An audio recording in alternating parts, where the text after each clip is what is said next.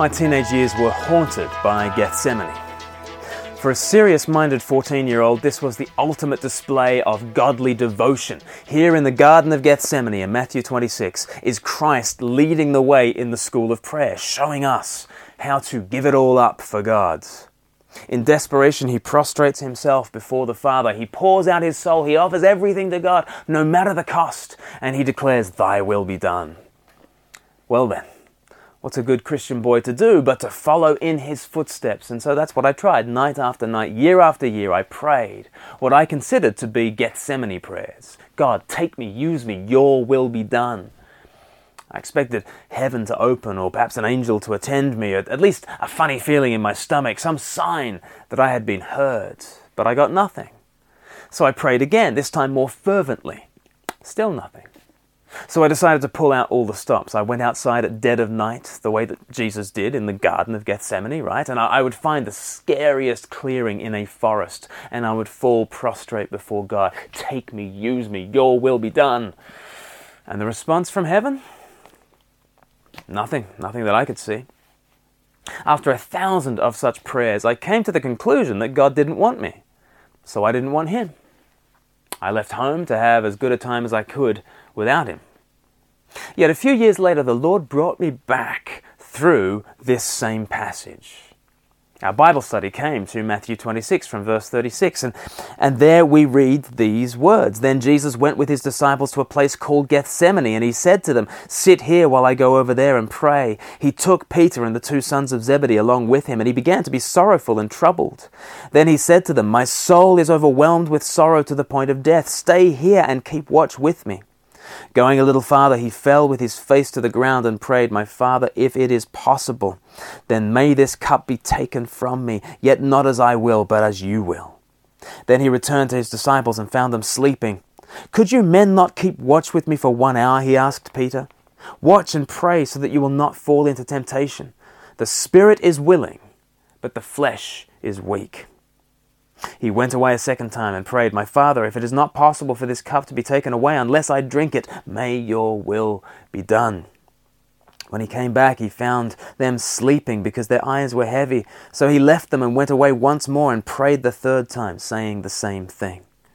Then he returned to the disciples and said to them, "Are you still sleeping and resting? Look, the hour is near, and the Son of Man is betrayed into the hands of sinners. Rise, let us go. Here comes my betrayer." We studied this passage in my Bible study, and as we were about to embark on studying these verses, I said to the Bible study leader, I just can't handle this. This is too much. I feel so daunted by this passage of Scripture. And the Bible study leader said, "Daunted? Why daunted?" And I said, "Well, I just don't think I can pray Gethsemane prayers the way that Jesus did. I just don't think I've got that level of commitment." And my Bible study leader said, "You don't think you can pray the way Jesus did? Glenn, do you think you're Jesus?"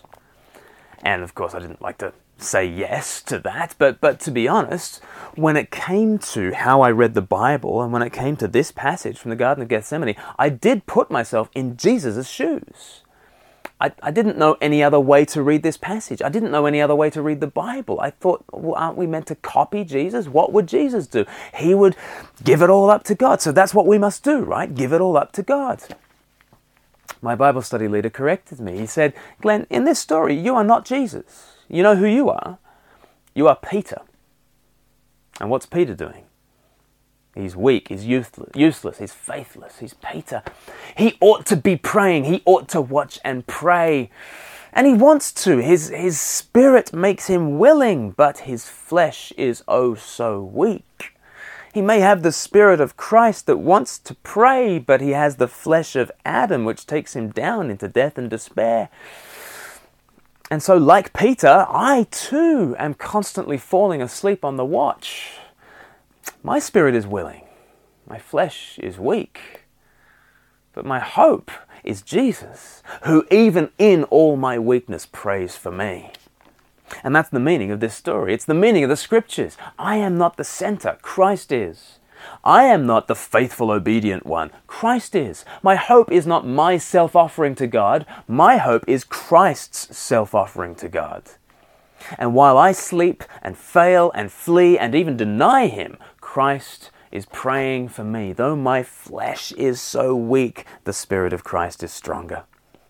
Christopher Idle puts this song, passage so well to song. When you prayed beneath the trees, it was for me, O Lord. When you cried upon your knees, it was for me, O Lord. When in blood and sweat and tears, you dismissed your final fears. When you faced the soldiers' spears, you stood for me, O Lord. When their triumph looked complete, it was for me, O Lord. When it seemed like your defeat they could not see, O Lord. When you faced the mob alone, you were silent as a stone, and a tree became your throne. You came for me, O Lord. When you stumbled up the road, you walked for me, O Lord. When you took your deadly load, that heavy tree, O Lord. When they lifted you on high and they nailed you up to die, and when darkness filled the sky, it was for me, O Lord.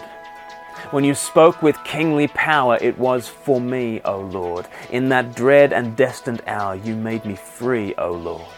Earth and heaven heard you shout. Death and hell were put to rout. For the grave could not hold out. You are for me, O Lord.